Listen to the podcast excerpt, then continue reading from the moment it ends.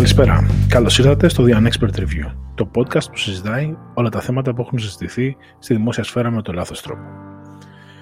Ε, καλησπέρα και πάλι. Ε, τρίτο επεισόδιο σήμερα μετά από καθυστέρηση αρκετών εβδομάδων. Ε, μας συγχωρείτε γι' αυτό. Ε, με ένα αρκετά ενδιαφέρον ε, επεισόδιο σε ένα podcast που, ε, που ελπίζουμε ότι θα σας αφήσει ικανοποιημένους. Ε, και το, το επεισόδιο θα ασχοληθεί, αυτό και το επόμενο επεισόδιο θα ασχοληθούν με, το, με την επιστήμη των οικονομικών. Ο τίτλος του επεισοδίου είναι Why Economics Matter, γιατί τα οικονομικά είναι σημαντικά ε, και θα προσπαθήσει να αναλύσει λίγο, να προσεγγίσει ε, τι γίνεται με την επιστήμη των οικονομικών. Αν είναι πράγματι αυτή η επιστήμη στην οποία οι ίδιοι οικονομολόγοι πιθανώς να, ε, να προσπαθούν να την ε, περάσουν έτσι ότι είναι η επιστήμη που καλύπτει ίσως τα πάντα ε, ή αν είναι τέλος πάντων μια επιστήμη που όπως πολλοί κόσμος πιστεύει ότι είναι μια λίγο αποκομμένη από την πραγματικότητα και δεν έχει τόσο πολύ μεγάλη σημασία στην καθημερινή στην καθημερινότητα και στην καθημερινή ας πούμε έτσι ζωή των ανθρώπων. Ε, μαζί μας για να μας βοηθήσει σε αυτή την ανάλυση είναι η Δήμητρα. Καλησπέρα Δήμητρα. Γεια σου Τρέα. Ευχαριστώ πολύ για την πρόσκληση. Θα μας πεις λίγο ποια είσαι, τι κάνεις και από πού μας ρίχνεσαι. Ναι, ναι, βέβαια. Ε, εγώ έχω, έχω σπουδάσει οικονομικά ε, και το... Καλό αυτό. ελπίζουμε να βοηθήσει. Ελπίζω κι εγώ. Ε, και το προπτυχιακό μου και το μεταπτυχιακό μου. Έχω κάνει και ένα διδακτορικό στα οικονομικά, στον πιστοτικό κίνδυνο συγκεκριμένα. Ε, και τώρα δουλεύω εδώ στο Λουξεμβούργο ε, στην επιτροπή η οποία ελέγχει τον χρηματοοικονομικό τομέα του Λουξεμβούργου, ε, κυρίως, κυρίως στον τραπεζικό τομέα, αλλά, ε, αλλά και τα funds. Τέλεια. Ε, ευχαριστώ πάρα πολύ. Ε, ας ξεκινήσουμε λοιπόν.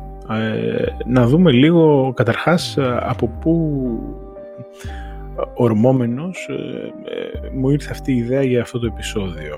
Και κυρίως ε, πρέπει να πω ότι εδώ και πάρα πολύ καιρό μου έχει μείνει στο μυαλό η καταπληκτική και κατά τη γνώμη μου ε, μνημειώδης ρίση του, του, του Michael Gove ε, νυν υπουργού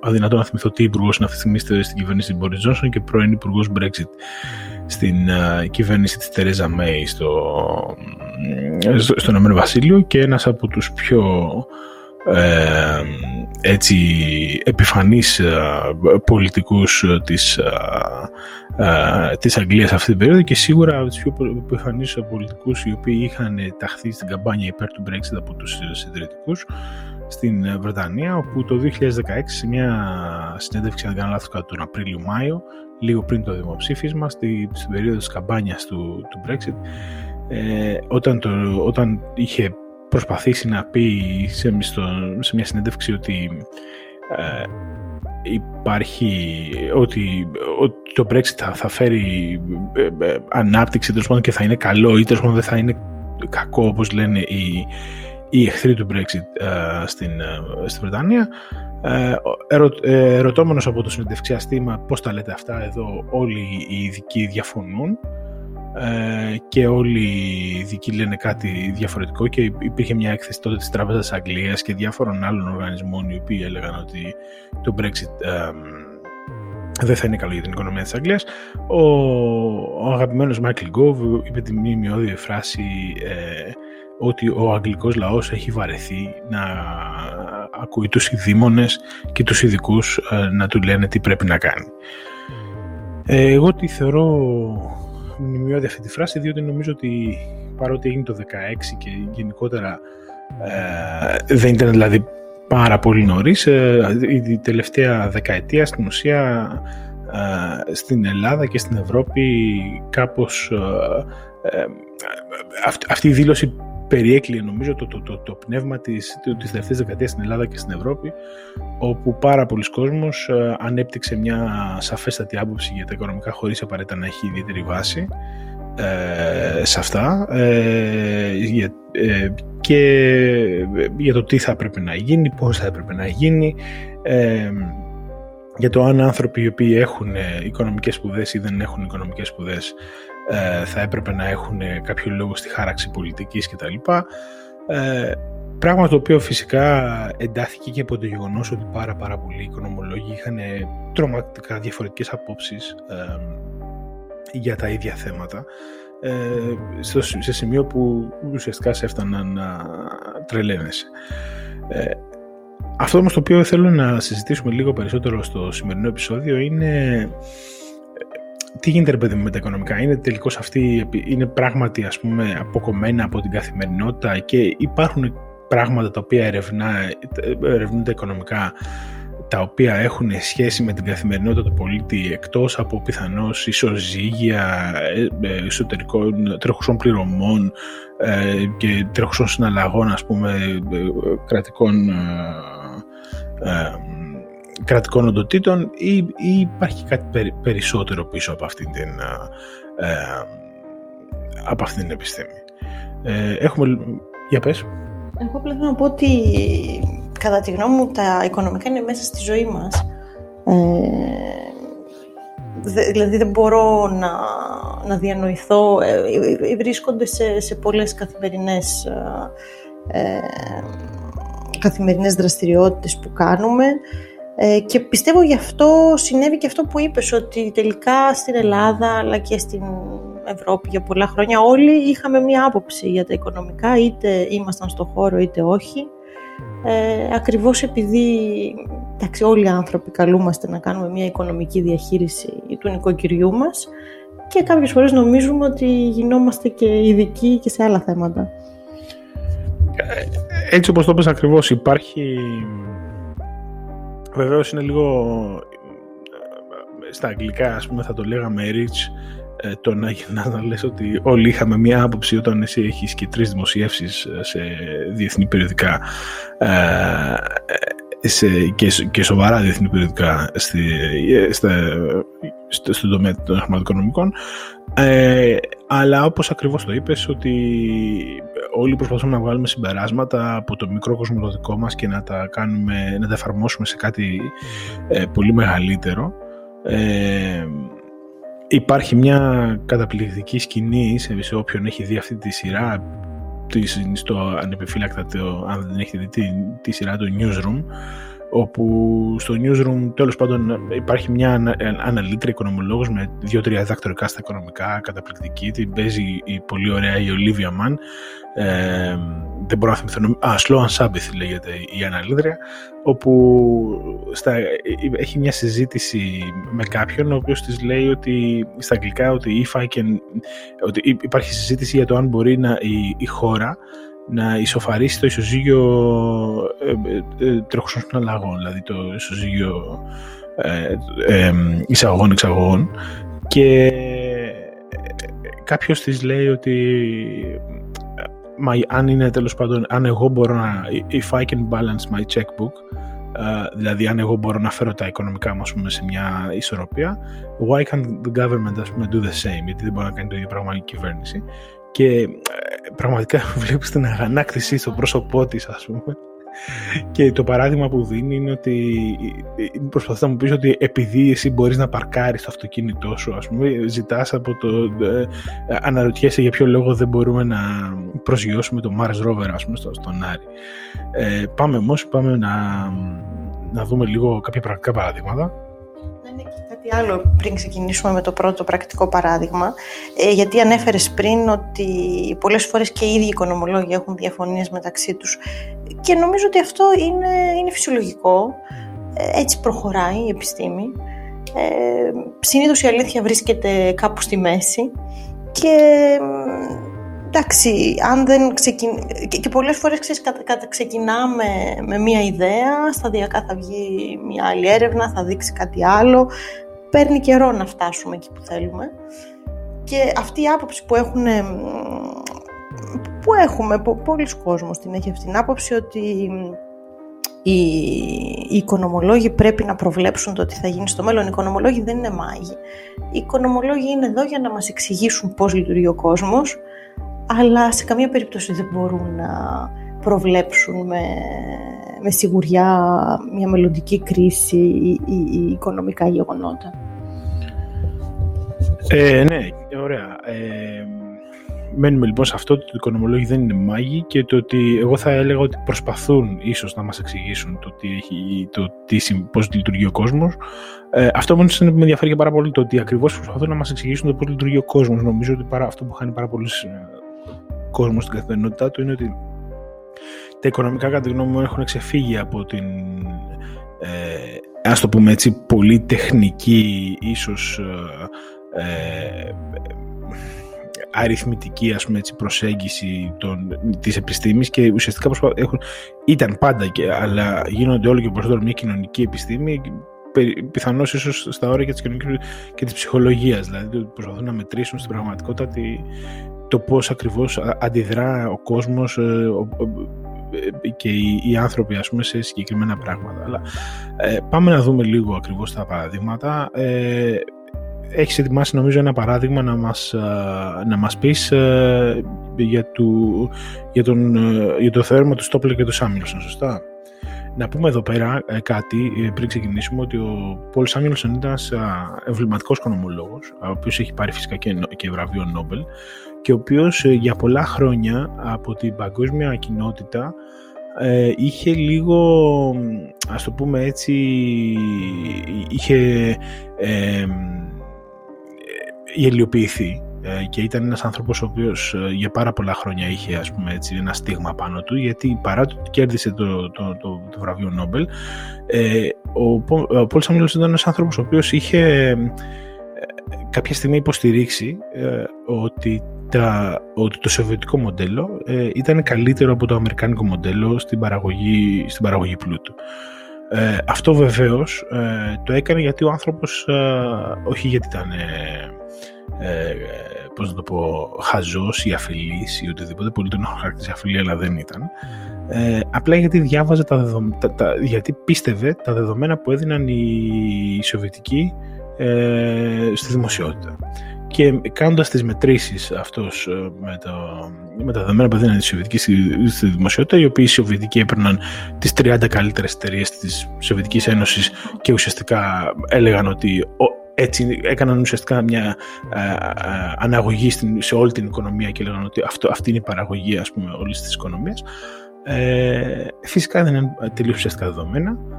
Ε, ο άνθρωπος όμως δεν, δεν το έκανε αυτό το 1990 ή το 2000, το έκανε αυτό το 1940 ε, χωρίς να γνωρίζει στην, ε, ε, πράγματα τα οποία συνέβαιναν ακριβώς στη Σοβιετική Ένωση και είχε, ας το πούμε έτσι, αν θέλει να το πει, την αφέλεια να πιστέψει αυτά τα οποία έλεγαν τότε οι Σοβιετικοί με τις γνώσεις που επαναλαμβάνω ο κόσμος είχε πριν από 80 χρόνια. Ε, όμως νομίζω αυτό το θεώρημα είναι και στην πραγματικότητα η εκδίκησή του διότι είναι νομίζω τρομερά, τρομερά ε, σχετικό και σημαντικό με τη σημερινή εποχή και ε, παρότι κάποιοι προσπάθησαν στο παρελθόν να τον κορυδέψουν ε, νομίζω πλέον εκδικείται. Ναι, πολύ ενδιαφέρον αυτό που είπες. Ε, στο θεώρημα αυτό ουσιαστικά ο Στόλπερ και ο Σάμιουλσον ερευνούν τη σχέση μεταξύ δασμών και μισθών και θα δούμε και εδώ ότι οι, πολλές φορές οι οικονομολόγοι, οι απόψεις των οικονομολόγων διαφέρουν μεταξύ τους. Ε, το θεώρημα αυτό ήταν, είναι πολύ σημαντικό για το διεθνές εμπόριο, έχει εμπνεύσει και διεθνείς εμπορικές συμφωνίες και δείχνουν ε, σε αυτό το θεώρημα κάτι σχετικά απλό, ε, το οποίο όμως δεν είναι πάντα πασιφανές, ότι το ελεύθερο εμπόριο ε, με κράτη που έχουν χαμηλούς μισθούς μπορεί να πλήξει τους εργάτες στα κράτη με υψηλούς μισθούς. Ε, κάτι τέτοιο δεν είναι πάντα πασιφανές γιατί οι οικονομολόγοι ειδικά παλαιότερα και ακόμα και τώρα πολύ συχνά πιστεύουν ότι οι χαμηλοί μισθοί συνδέονται και με χαμηλή παραγωγικότητα. Ε, αλλά ας, ξεκινήσουμε λίγο, ας το πάμε λίγο ιστορικά, ας ξεκινήσουμε από το Ρικάρντο, ε, ο οποίος από το 1800 ακόμα ε, υποστήριζε ότι οι χώρες επωφελούνται από το ελεύθερο εμπόριο Και μια χώρα με βάση το Ρικάρντο πρέπει να επικεντρωθεί σε ό,τι κάνει καλύτερα ε, από τις γειτονικές και να εισάγει όλα τα υπόλοιπα. Ε, τώρα το κίνητρο πίσω από το ελεύθερο εμπόριο κατά το Ρικάρντο ήταν ότι μια βιομηχανία σε μια χώρα μπορεί να απαιτεί περισσότερο προσωπικό από ό,τι σε μια άλλη. Και επίσης έχει να κάνει και με τη διαθεσιμότητα προσωπικού σε κάθε χώρα και με το συνδυασμό μεταξύ ε, του εργατικού δυναμικού, του κεφαλαίου, της μόρφωσης για παράδειγμα, χώρες με έλλειψη εργατικού δυναμικού μπορούν να επικεντρωθούν σε άλλους τομείς της οικονομίας που είναι capital intensive, απαιτούν, απαιτούν πολύ κεφάλαιο. Ναι, απλά εδώ να πούμε ότι ο κλασικός οικονομολόγος Ρεκάρντο και ένας μεγαλύτερος οικονομολόγος που έχουν βγει ποτέ ε, ε, ε, δεν έλεγε πολύ σωστά μόνο αυτά, έλεγε ότι στην πραγματικότητα ότι θα, θα πρέπει να συνάψεις σε, ε, συμφωνίες ελεύθερου εμπορίου ακόμα και αν κάνεις τα πάντα καλύτερα από τους άλλους. Ακόμα δηλαδή και αν η χώρα σου ε, είναι πιο παραγωγική σε, σε όλους τους τομείς από την άλλη τη, τη λιγότερο παραγωγική χώρα. Ναι, ακριβώς. Γιατί κάτι από όλα αυτά θα το κάνεις καλύτερα. Εσύ ο ίδιος θα είσαι καλύτερα, καλύτερος σε κάτι από όλα αυτά. Και σε αυτό θα πρέπει να ειδικευτείς, ισχυριζόταν ο Και ουσιαστικά το παράδειγμα που δίνει, για να το πούμε στα γρήγορα, ουσιαστικά λέει ότι φανταστείτε έναν δικηγόρο, ο οποίος είναι ο καλύτερος δικηγόρος της πόλης, αλλά εκτός από το ότι είναι ο καλύτερος δικηγόρος της πόλης, είναι και ο καλύτερος δακτυλογράφος της πόλης. Μιλάμε τώρα, ο Ρικάρντο έδεσε τη δεκαετία, το, το, το, το 1800, ας πούμε, το, 19ο ε, αιώνα. Ε, οπότε τότε, άρα μιλήσω για δακτυλογράφους και ε, οι οποίοι ήταν, θα ήταν ας πούμε γραμματέας του, του δικηγόρου και έλεγε ότι ακόμα και αν ε, ο δικηγόρος μπορεί να γράψει τέλεια, να δακτυλογραφήσει τέλεια ένα κείμενο σε 10 λεπτά που θα έπαιρνε στον, στον βοηθό του ή στη βοηθό του μισή ώρα να κάνει το ίδιο πράγμα ε, και άρα θα μπορούσε κάποιος να πει ότι άστο θα το κάνω εγώ καλύτερα, δεν χρειάζομαι καν ε, ένα βοηθό. Στην πραγματικότητα θα έπρεπε να σκεφτεί κανείς ότι αυτά τα 10 λεπτά θα τα ουσιαστικά θα, θα, θα από το να κάθεται να γράφει, να δακτυλογραφεί ένα κείμενο, θα τα αφιέρωνε στη δικηγορική ε, δραστηριότητα όπου το παραγόμενο έργο του θα ήταν απείρως μεγαλύτερο από ότι θα ήταν τα 10 λεπτά ε, δικηγορικής δραστηριότητας του όποιου βοηθού του. Δηλαδή δεν υπάρχει καμία σχέση ας πούμε στη, μεταξύ των... Οπότε με, με, με, βάση αυτό το παράδειγμα σου λέει ότι και, ακόμα και να κάνεις όλα καλύτερα από τους άλλους και πάλι θα πρέπει να εμπορεύεσαι όσο το δυνατόν ελεύθερα. Ακριβώς. Για να το πούμε με οικονομικούς όρους, έτσι ουσιαστικά μπορείς να αυξήσεις το ΑΕΠ σου, να το μεγιστοποιήσεις τώρα ε, οι Στόλ, Στόλπερ και Σάμιουλσον είχαν κάποιες αμφιβολίες για όλα αυτά. στο, στο θεώρημά τους ουσιαστικά ε, ξεκίνησαν ε, με, το ερώτημα αν αυτό το οποίο είναι καλό για την οικονομία είναι καλό και για τους εργάτες, για τους εργαζομένους της χώρας. και εδώ παίζουν πολλές δυνάμεις. Οι πιο πολλοί επιστήμονες μέχρι τότε θεωρούσαν ότι οι εργάτες μπορούν ναι μεν όταν υπάρχει ελεύθερο εμπόριο να χάνουν κάτι από το εισόδημά τους επειδή κάποιες βιομηχανίες θα γίνονται outsource σε άλλες χώρες. Από την άλλη το ΑΕΠ της χώρας θα αυξηθεί τόσο πολύ και τα εισαγόμενα προϊόντα μπορεί να είναι πιο φτηνά λόγω μεγαλύτερου ανταγωνισμού οπότε το εισόδημά τους τελικά και η αγοραστική τους δύναμη θα αυξηθεί. Ε, και επίσης οι εργάτες μπορούν να εξειδικευτούν στους εγχώριους τομείς της οικονομίας και να γίνουν πιο, πιο παραγωγικοί τώρα, στο θεώρημα το οποίο μιλάμε, ε, προκειμένου να το, να το, ερευνήσουν, να, να, το ερευνήσουν αυτό, ε, οι Στόλπερ και οι Σάμιουλσον έφεραν ένα απλό παράδειγμα μιας οικονομίας η οποία παράγει δύο ε, αγαθά, ρολόγια και σιτάρι. και στα ρολόγια υπάρχει ένας δασμός 10% ο οποίος, ε, ο οποίος αφαιρείται. Ε, το πρώτο φυσικά που, που περιμένουμε να συμβεί είναι ότι οι τιμές των ρολογιών θα πέσουν. Ε, και αυτό φυσικά θα, θα επηρεάσει και τους, ε, και τους εργάτες γιατί θα πέσουν οι μισθοί τους. Ναι, να πούμε επίσης ότι ε, στο παράδειγμα που έδωσαν ο Στολπίνο Σαμίλσον ε, είναι, είναι, τρομα, είναι επίσης πάρα πολύ απλό. Έτσι, δηλαδή, ουσιαστικά οι, οι ορολογοποιοί είναι αυτοί οι οποίοι έχουν τους, τους εργάτες ε, και οι αγρότες, η παραγωγή, η παραγωγής ε, του είναι ο υπόλοιπος τομέας της οικονομίας. Αλλά θεωρητικά οι ορολογοποιοί απασχολούν πολύ περισσότερο εργατικό δυναμικό από ότι οι αγρότες. Ακριβώς, ακριβώς. Ευχαριστώ που το συμπλήρωσες. Ε, οι ορολογοποιοί χρησιμοποιούν κυρίως εργατικό δυναμικό. Από την άλλη, η παραγωγή σιταριού χρησιμοποιούν κυρίως γη, κυρίως κεφάλαιο. Ε, επομένως, ε, μπορούμε να θεωρήσουμε ότι και τα ενίκια θα, θα επηρεαστούν φυσικά, θα, θα πέσουν, όμως σταδιακά θα επέλθει μία, μία ισορροπία από αυτή τη μείωση της, της, του τάριφ, του δασμού.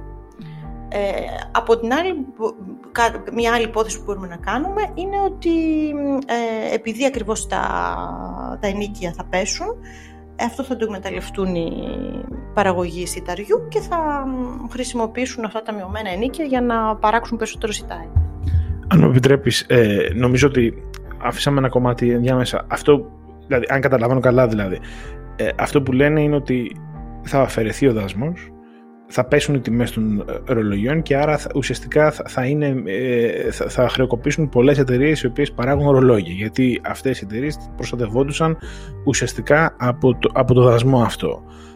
Χρεοκοπώντας λοιπόν αυτές οι εταιρείες, ε, θα, θα αναγκαστικά θα φεθεί και χώρος γιατί θα φύγουν από τα εργοστάσια τους ή από τα, από τα, εργαστήριά ναι, τους. και θα απελευθερωθεί γη. Ε, και άρα ουσιαστικά ε, αν, αν καταλαβαίνω πώς μου το έχεις εξηγήσει και πριν, ε, ε, αυτό το οποίο συμβαίνει είναι ότι υπάρχουν διάφοροι, διάφοροι τρόποι να σκεφτείς αυτό το πράγμα από την αρχή ως το τέλος, να φτάσεις ας πούμε στο, στο παράδειγμα. Ε, αρχικά δηλαδή μπορείς να σκεφτείς ότι ξέρεις κάτι θα, τι θα γίνει τότε, θα πέσουν και οι τιμές των, των μισθών, θα πέσουν οι μισθοί κατά 10% όπως έπεσε, έφυγε, έφυγε ο δασμός, έπεσαν οι τιμές 10%, θα πέσουν και οι μισθοί 10% και θα αρχίσουν ε, ουσιαστικά ε, οι ιερολογοποιοί να είναι και πάλι κερδοφόροι. Μια άλλη σχολή σκέψη σου λέει ότι θα, θα πέσουν και τα ενίκια και ε, ε, όμως στην πραγματικότητα αυτό που τέλος πάντων αποδεικνύουν να δεν κάνω λάθος και διόρθωση να κάνω λάθος είναι ότι θα πέσουν πολύ οι μισθοί αλλά και τα ενίκια μάλλον θα ανέβουν στο κελίου γιατί βλέποντας φτηνό, φτηνότερη γη το, ε, το παραγωγή θα προσπαθήσουν να, να πάρουν αυτό το χώρο. Θα υπάρξει συζήτηση ακριβώς. τελικά ουσιαστικά αυτό έδειξαν ότι ε, θα πέσουν ε, οι μισθοί των, ε, των ορολογοποιών και μάλιστα θα, θα υποστούν τέτοιο σοκ που θα πέσουν και λίγο περισσότερο από ότι, από ότι το 10% του δασμού. Και από την άλλη, in the medium term, θα αυξηθούν τα ενίκια λίγο. Ε, γιατί θα υπάρξει μεγάλη ζήτηση γης από τους ε, παραγωγούς σταριού. Οπότε τελικά με αυτό το παράδειγμα, το σχετικά απλό παράδειγμα, δείχνουν ότι οι δασμοί κάποιες φορές μπορούν να, να ενεργήσουν προστατευτικά για, για κάποιες βιομηχανίες. Ε, όπως εδώ στη, στο παράδειγμά μας για τους ορολογοποιούς που τελικά ήταν οι, οι μεγάλοι χαμένοι όταν ε, ο, ο δασμός ε, καταργήθηκε. Ε, μετά το, το συνέχισαν, έκαναν, έγραψαν και άλλα, έκαναν και περισσότερη έρευνα πάνω σε αυτό το θέμα, έγραψαν και άλλα papers και ουσιαστικά ε, σε κάποιες πιο εξελιγμένες πλέον μορφές του μοντέλου τους ε, έδειξαν ότι οι δασμοί ουσιαστικά κυρίως προστατεύουν ανειδίκευτο προσωπικό, δηλαδή το, το εξειδικευμένο προσωπικό σε, σε μια χώρα, ε, το, το εξειδικευμένο εργατικό δυναμικό θα, θα ανταπεξέλθει στο ελεύθερο εμπόριο και θα, θα βρει τρόπους να, να παραμείνει το ίδιο παραγωγικό, το ίδιο, το ίδιο κερδοφόρο. Ε, επομένως, ε, ουσιαστικά ε, το, το ειδικευμένο προσωπικό δεν επηρεάζεται τόσο πολύ. Και αυτό είναι σημαντικό να το ξεχωρίσουμε εδώ πέρα, γιατί στο, στο παράδειγμα που δώσαμε με τους ορολογοποιού και το σιτάρι, στην πραγματικότητα κάποιος θα νομίζω ότι το, το λέμε αντίθετα ότι ε, στην πραγματικότητα γιατί η ορολογοποιεί είναι μια πολύ εξειδικευμένη και, ε, και, και, θέλει πολύ εξειδίκευση και γνώση ε, ενώ τη θέση με τους αγρότες που θέλουν ε, με, με, λιγότερη εξειδίκευση και γνώση την παραγωγή σταριού αλλά δεν ήταν αυτό το σημαντικό. Αυτό ήταν ένα απλά ουσιαστικά παράδειγμα. Από εκεί πέρα εξελίχθηκε η σκέψη και αυτό που αποδεικνύει αυτό που λες ότι ε, στην πραγματικότητα αυτοί οι οποίοι προστατεύονται από τους δάσμους ε, είναι οι ανειδίκευτοι εργάτες περισσότερο και μάλιστα αυτό το οποίο μου λέγεις και μου είχε κάνει ιδιαίτερη εντύπωση είναι ότι όχι μόνο ότι οι, πιο ειδικευμένοι εργάτες, δηλαδή οι άνθρωποι με πτυχία και, και, ε, και γνώση και τεχνική, ε, όχι μόνο μπορούν να, ε, να όχι μόνο υποφελούνται ε, από το, από το ελεύθερο εμπόριο, αλλά ακόμα και σε χώρες όπως στον, στον αναπτυσσόμενο κόσμο που δεν υπάρχει πολύ εξειδικευμένο προσωπικό, δεν υπάρχουν πολλοί άνθρωποι με πτυχία και, και τεχνικές γνώσεις, ακόμα και εκεί καταφέρουν και υποφελούνται σε περίπτωση που υπάρξει μια συμφωνία ελεύθερου εμπορίου και αυτοί οι οποίοι πλήττονται περισσότερο είναι οι άνθρωποι οι οποίοι έχουν στην πραγματικότητα δουλεύουν σε, σε πιο απλές δουλειές, ας το πούμε έτσι, με, με λιγότερη εξειδικεύση. Ε, αυτό τώρα εγώ γιατί έλεγα ότι στην πραγματικότητα αυτό ήταν η εκδίκηση του, του, του, του Σάμουλσον ας πούμε σαν, σαν οικονομολόγο. Ε, διότι εγώ θεωρώ ότι αυτό το πράγμα που μόλις αναλύσαμε και συζητήσαμε είναι και στην πραγματικότητα η, η θεωρητική εξήγηση ε, μάλλον η, η, ναι, ε, η θεωρητική εξήγηση του, του τραμπισμού και όλου του λαϊκισμού ας πούμε, που έχουμε δει την τελευταία, την τελευταία κυρίως δεκαετία να πραγματικά να, να κατακτά το, ε, το, το, το, το, δυτικό κόσμο. Όμως θέλω να μου να, να, να ξεκαθαρίσουμε κάτι, να το ξεκαθαρίσει. Αυτό τι σημαίνει αυτό το οποίο αποδεικνύουν στο πλήρω του Σάμιλσον ότι είναι κακές οι συμφωνίες ελεύθερου εμπορίου; Όχι, όχι. Όπως, όπως είπαμε, η αλήθεια είναι κάπου στη μέση. Ε, κάπου στη μέση εγώ θα διαφωνήσω μαζί σου. Δηλαδή θέλω να πω ότι ε, αν μου επιτρέπεις ότι εγώ νομίζω ότι αν καταλαβαίνω σωστά και, και, και πες μου πάλι όχι, ναι, είναι σωστά έτσι όπως το λες αλλά θέλω, ήθελα να πάω κάπου συγκεκριμένα εγώ αν καταλαβαίνω σωστά ουσιαστικά αυτοί οι άνθρωποι δεν, δεν, δεν αποδεικνύουν ότι δεν πρέπει κανείς να κάνει ε, ε, συμφωνίες ελεύθερου εμπορίου. Αυτές, αν δεν κάνω λάθος, ε, εποφελούν συνολικά τη χώρα και το συνολικό ΑΕΠ. Ναι, ναι, σωστά. Ουσιαστικά κάποιος θα μπορούσε να θεωρήσει ότι αυτό που αποδεικνύει η συγκεκριμένη θεωρία είναι ότι θα πρέπει οι, οι εργάτες να εξειδικευτούν. Ναι, και ουσιαστικά άρα ε, μια, μια κυβέρνηση η οποία θέλει να αυξήσει το ΑΕΠ και αυτό πιθανώς συνέβη στον δυτικό κόσμο τα τελευταία χρόνια ε, σύναψε ε, ε, συμβάσεις ελεύθερου εμπορίου, ε, οι εξειδικευμένοι εργάτες και γενικότερα η οικονομία, η κοινωνία αναπτύχθηκε, ανεβήκαν τα ΑΕΠ παγκοσμίως κτλ. Αλλά υπήρχαν άνθρωποι οι οποίοι το πλήρωσαν αυτό.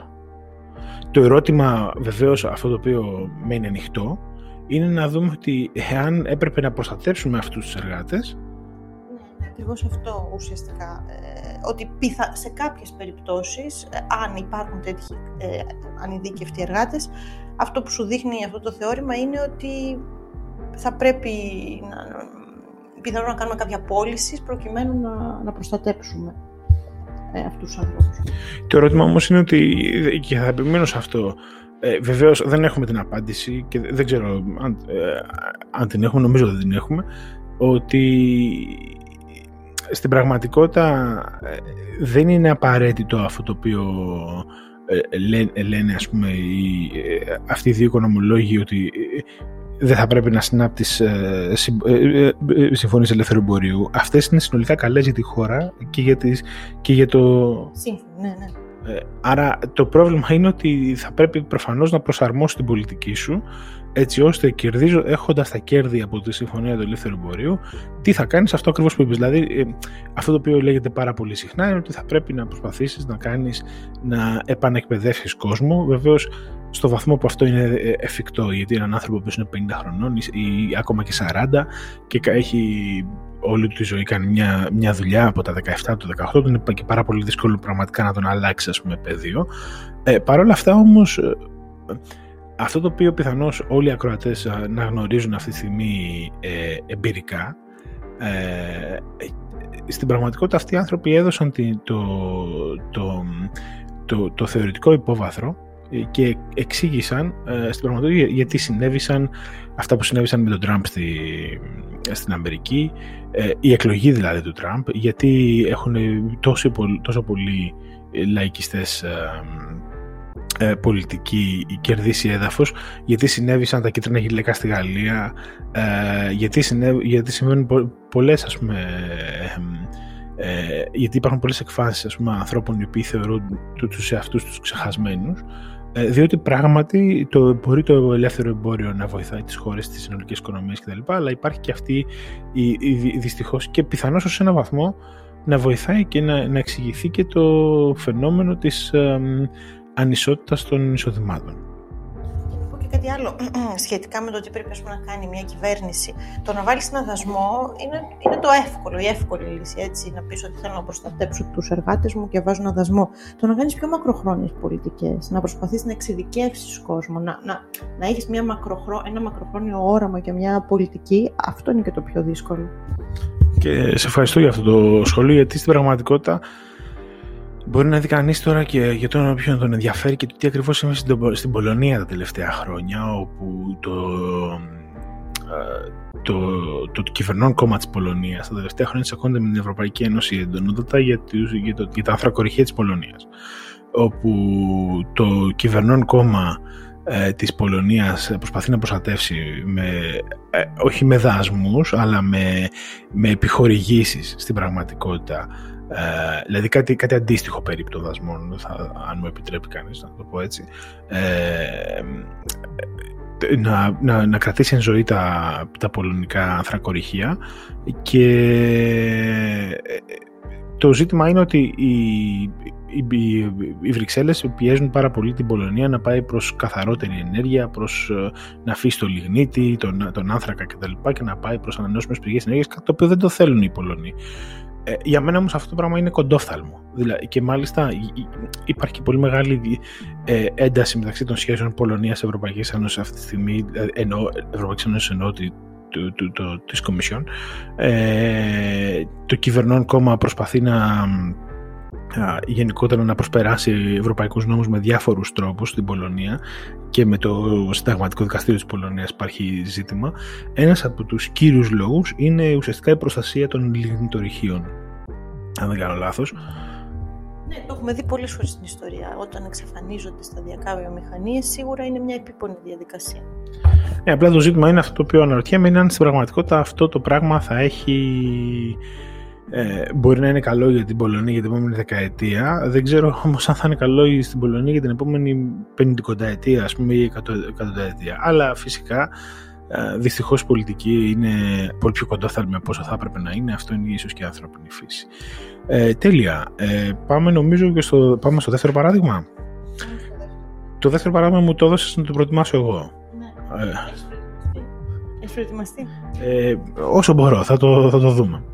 Ε, και είναι το δεύτερο παράδειγμα μιλάει για, τις για, την αγορά λεμονιών. Ε, τι συμβαίνει με την, με την αγορά λεμονιών. Ε, για όσους ξέρουν τέλος πάντων, το, όσους έχουν, το, το, το έχει, έχει, έχει, να ακούσουν, ε, έχει υπάρξει ένα, μια θρηλυκή έτσι, δουλειά ε, η οποία κάτι κατέκτησε το, το κέρδισε το, το Νόμπελ ε, από τον ε, καθηγητή Άκερλοφ ε, στη, στις, ε, στις ΗΠΑ, τον σύζυγο της Τζάνετ Γέλεν. Τα έμαθες και το κουτσομπολιά βλέπω. Ε, τα ξέρω καιρό. Ε, το σύζυγος της Τζάνετ Γέλεν της τωρινής Υπουργού Οικονομικών του, της, της, της διοίκησης Biden στην Αμερική και ε, την, επί της διοικήσεως Ομπάμα της κυβερνήσεως Ομπάμα την, ε, την ε, πρόεδρο της ε, ε, Κεντρικής Τράπεζας της Αμερικής.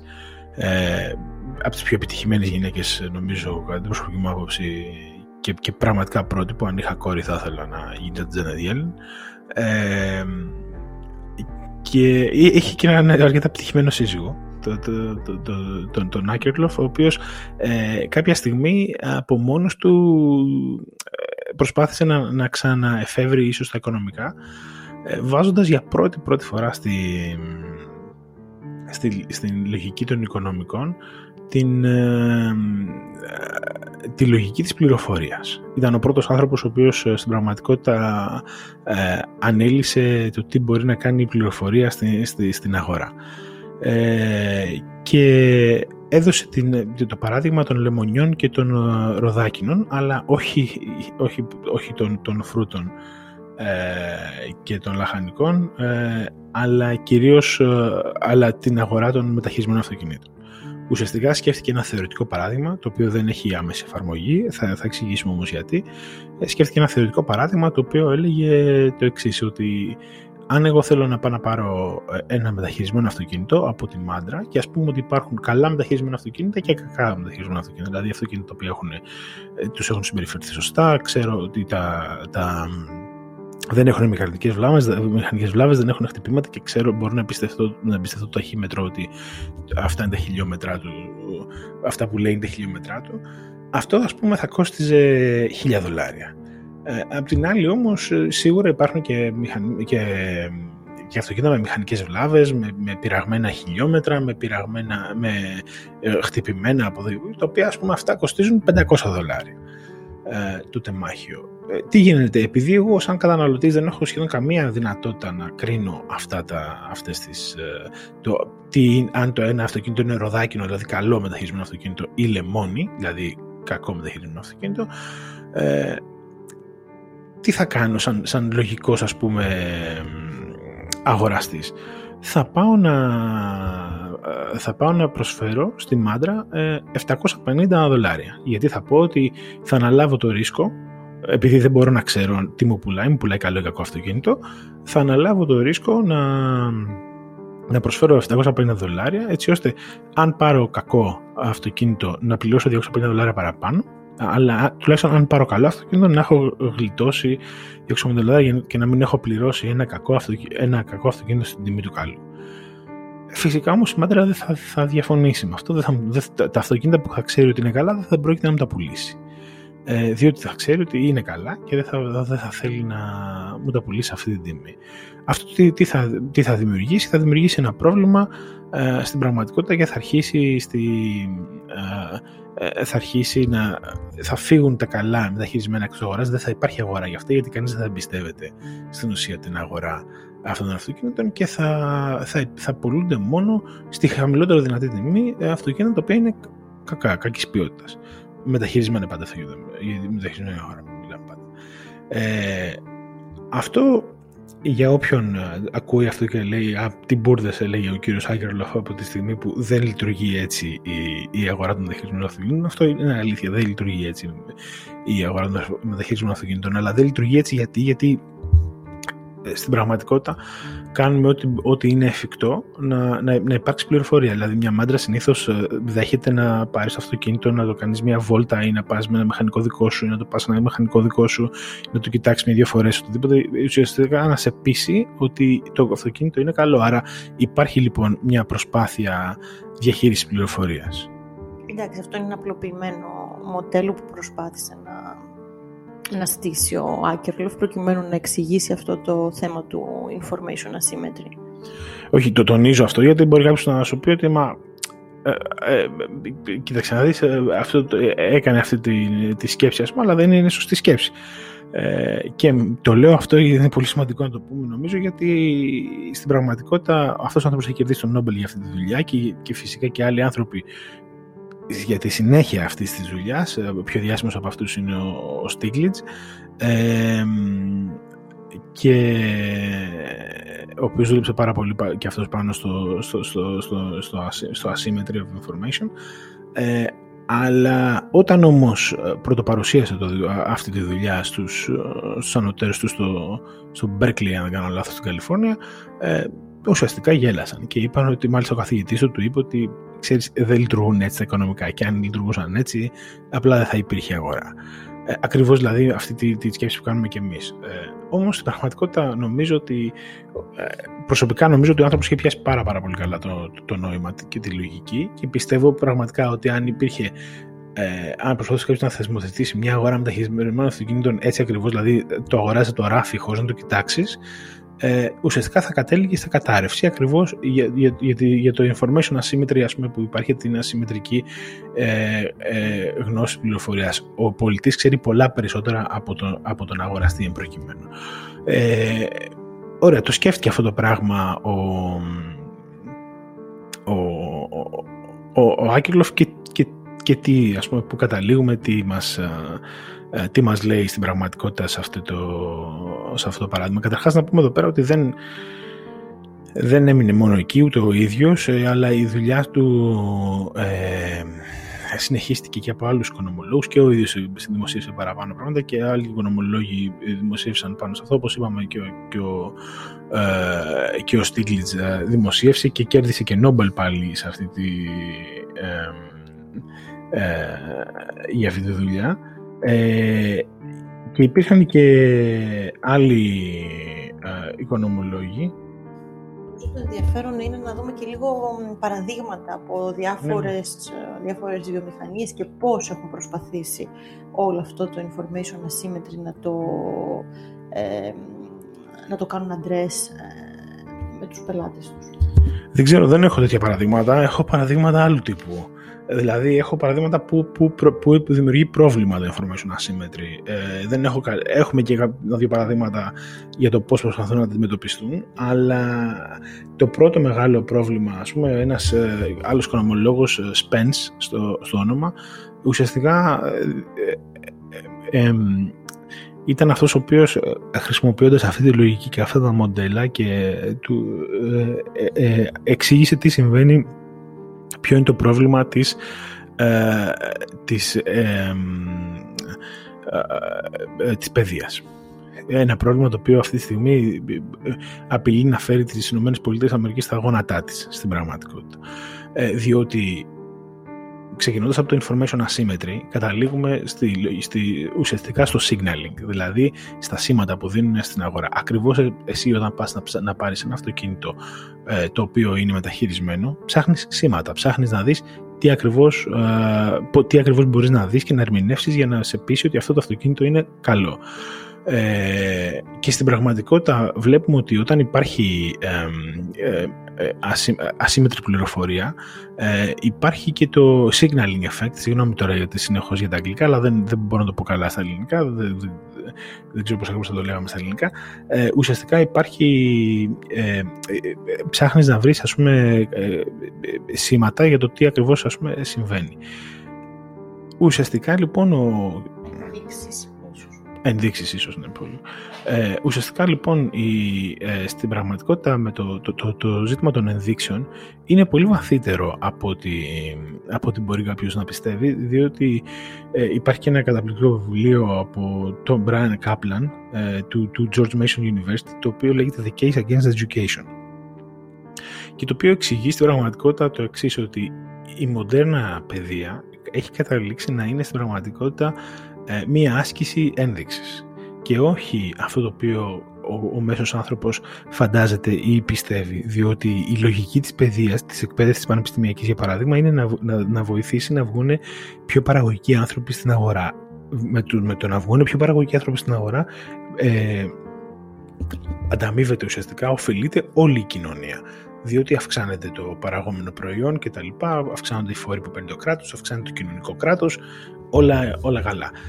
Ε, δεν συμβαίνει όμως αυτό απαραίτητα, όχι γιατί τα παιδιά που πάνε στα πανεπιστήμια ε, είναι χαζά ή, τα, οι άνθρωποι ή στα πανεπιστήμια δεν διδάσκουν ας πούμε, επίσης πολύ έξυπνοι άνθρωποι, αλλά γιατί στην πραγματικότητα ε, ο στόχος του,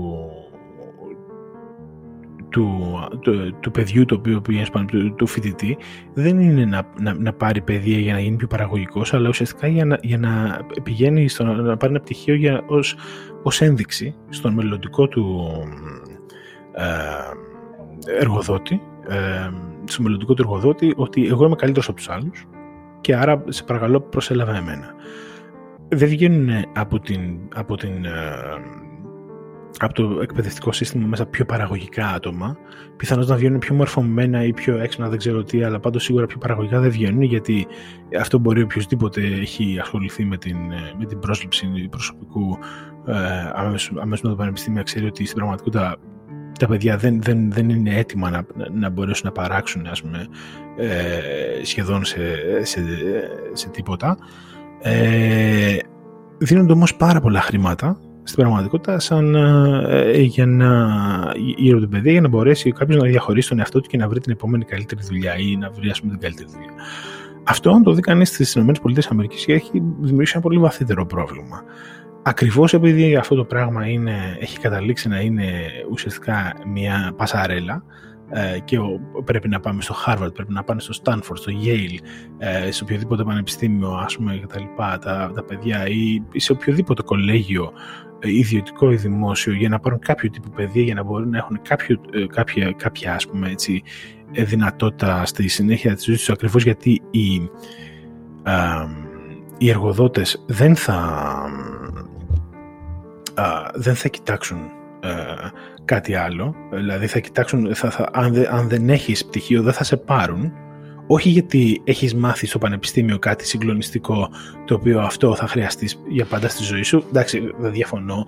Όταν είσαι, όταν είσαι γιατρός ή όταν είσαι ε, πολιτικός μηχανικός, σίγουρα μαθαίνεις πάρα πολύ χρήσιμα πράγματα. Γενικότερα μαθαίνεις πολύ χρήσιμα πράγματα στο πανεπιστήμιο.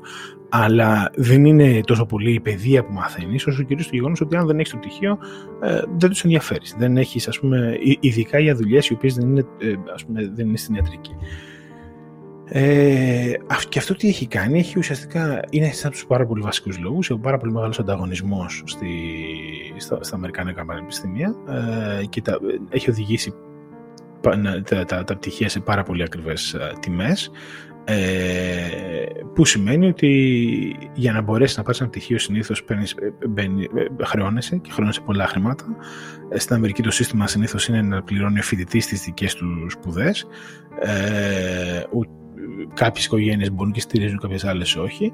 Ε, χρεώνονται αυτοί οι άνθρωποι χρήματα και από ιδρύματα που τους δίνουν, ε, που τους δίνουν δάνεια όσο είναι φοιτητές, με σκοπό να τα αποπληρώσουν όσα, όταν βγαίνουν στην αγορά. Αλλά τώρα πλέον έχουν φτάσει τόσο ακριβές οι τιμές που, των, των, των πτυχίων που οι περισσότεροι δεν μπορούν να το αποπληρώσουν μετά όταν βγαίνουν στην αγορά. Δεν μπορούν να βρουν αντίστοιχα καλές δουλειές και δεν μπορούν να το αποπληρώσουν. Και φυσικά ε, ένα, ένα κυρίαρχο θέμα στις, Αμερικάνικες ε, εκλογές προέδρων και το 2020 και το 2016 και το 2012 και γενικότερα τα τελευταία 10-15 χρόνια είναι τι θα γίνει με το φοιτητικό χρέος. Ε, και ουσιαστικά ε, κατά την προσωπική μου άποψη αυτό, το, το πρόβλημα αυτό προκύπτει κυρίως από, από, από αυτή τη λογική της ένδειξης ότι, των σημάτων ας πούμε ότι ε, πρέπει να έχω ένα καλό πτυχίο για να μπορεί κάποιος να, να, με, να με προσλάβει. Ε, άλλες εφαρμογές ας πούμε αυτής της, ε, της, της οικονομικής σκέψης έχουν να κάνουν με την ε, για παράδειγμα με, με, πάλι τις ενδείξεις με τις αεροπορικές εταιρείες ε, όπου τα τελευταία χρόνια όσοι ταξιδεύουν έχουμε διαπιστώσει ότι όλο και πιο δύσκολα στην πραγματικότητα ε, ε, γίνουν τα πράγματα μέσα στις θέσεις και στις καμπίνες. Ε, γιατί συμβαίνει αυτό; Ε, συμβαίνει γιατί οι αεροπορικές εταιρείες θα θέλουν πάρα πολύ να ξέρουν ε, ποιοι είναι πλούσιοι, ποιοι είναι φτωχοί και ποιοι είναι ας πούμε μεσαίων εισοδημάτων από τους πελάτες τους για να τους χρεώνουν ανάλογα. Επειδή δεν μπορούν να το κάνουν αυτό και δεν ξέρω καν αν είναι σωστό ηθικό, αλλά πάντως αυτό θα θέλανε να το ξέρουν σίγουρα για να χρεώνουν διαφορετικά.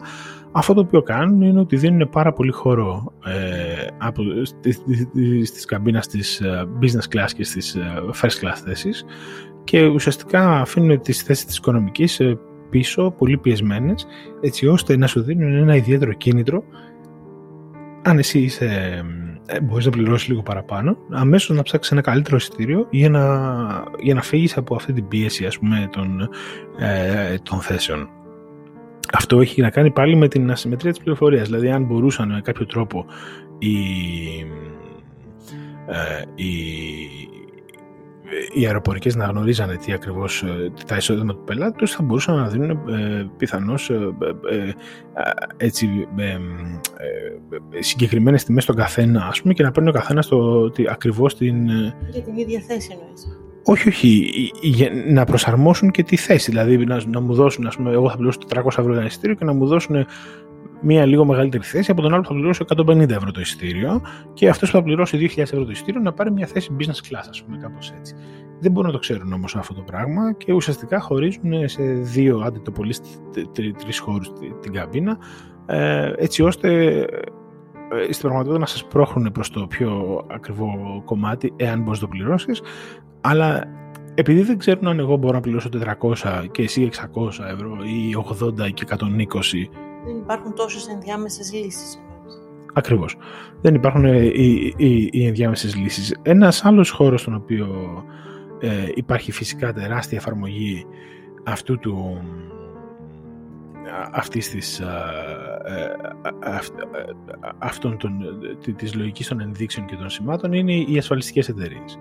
Ε, όπου στις ασφαλιστικές εταιρείες ε, μέχρι πρόσφατα, αν και αυτό ελπίζουμε τώρα σιγά σιγά ότι με διάφορες ε, ε, με, βοήθεια από τη τεχνητή νοημοσύνη και, τα, και, τη, και τις νέες τεχνολογίες αυτό σιγά σιγά θα αλλάξει. Στην πραγματικότητα οι καλοί οδηγοί ήταν πάντα ρηγμένοι αυτοί δηλαδή οι οποίοι δεν, δεν κάνανε ζημιά στα αυτοκίνητα, δεν, δεν τρακάρανε, δεν είχαν ας πούμε, θέματα με το...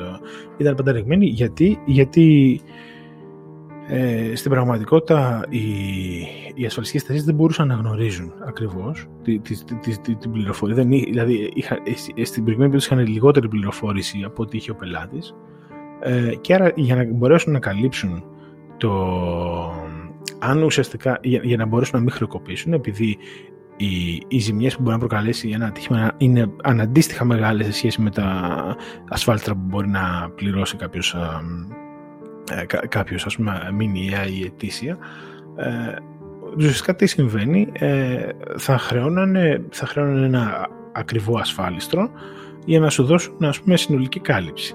Αυτό όμως θα δημιουργούσε το εξής πρόβλημα. Με το μόλις έρχονταν ένας ανταγωνιστής και έδινε ένα κάπως λίγο φθηνότερο ασφάλιστρο με λίγο χαμηλότερη κάλυψη ε, στην πραγματικότητα όλοι οι καλοί οδηγοί, όλοι οι οδηγοί οι οποίοι δεν προκαλούν πολλά ατυχήματα και δεν φοβούνται πολύ τον εαυτό τους, ας πούμε, στη, στη, στην πρόκληση ατυχήματων, θα έφευγαν προς το φθηνότερο ασφάλιστρο, γιατί ξέρουν ότι θα ήταν πολύ μικρές πιθανότητες να, χρειαστούν τη, να, να χρειαστούν την κάλυψη. Οπότε θα ήταν εντάξει με λίγο λιγότερη κάλυψη, αλλά θα πληρώνουν φθηνότερο ασφάλιστρο. Αυτό όμως θα δείχνει όλους τους καλούς πελάτες προς τον ανταγωνιστή και θα έμεινε η, η, η χή ασφαλιστική εταιρεία με τους κακούς πελάτες, οι οποίοι θα πληρώνουν μεγαλύτερα ασφάλιστρα, θα φέρνουν και πάρα πολλές ζημιές και θα δημιουργούσαν μεγάλες οικονομικές ζημιές στην, στην εταιρεία στο σημείο χρεοκοπία.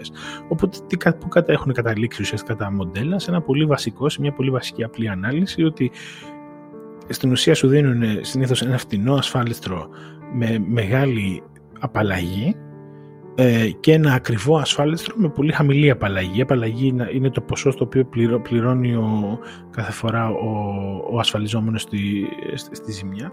Έτσι ώστε τι συμβαίνει, το, το χαμηλό ασφάλιστρο με τη μεγάλη απαλλαγή το παίρνουν οι καλύτεροι οδηγοί. Ε, οι οποίοι θέλουν, ξέρουν ότι δεν θα χτυπήσουν ε, πολύ συχνά το αυτοκίνητό τους και δεν θέλουν να πληρώνουν πάρα πολλά λεφτά στην ασφάλεια. Ενώ το, το ψηλό ασφάλιστρο με τη χαμηλή απαλλαγή το παίρνουν οι πιο κακοί οδηγοί.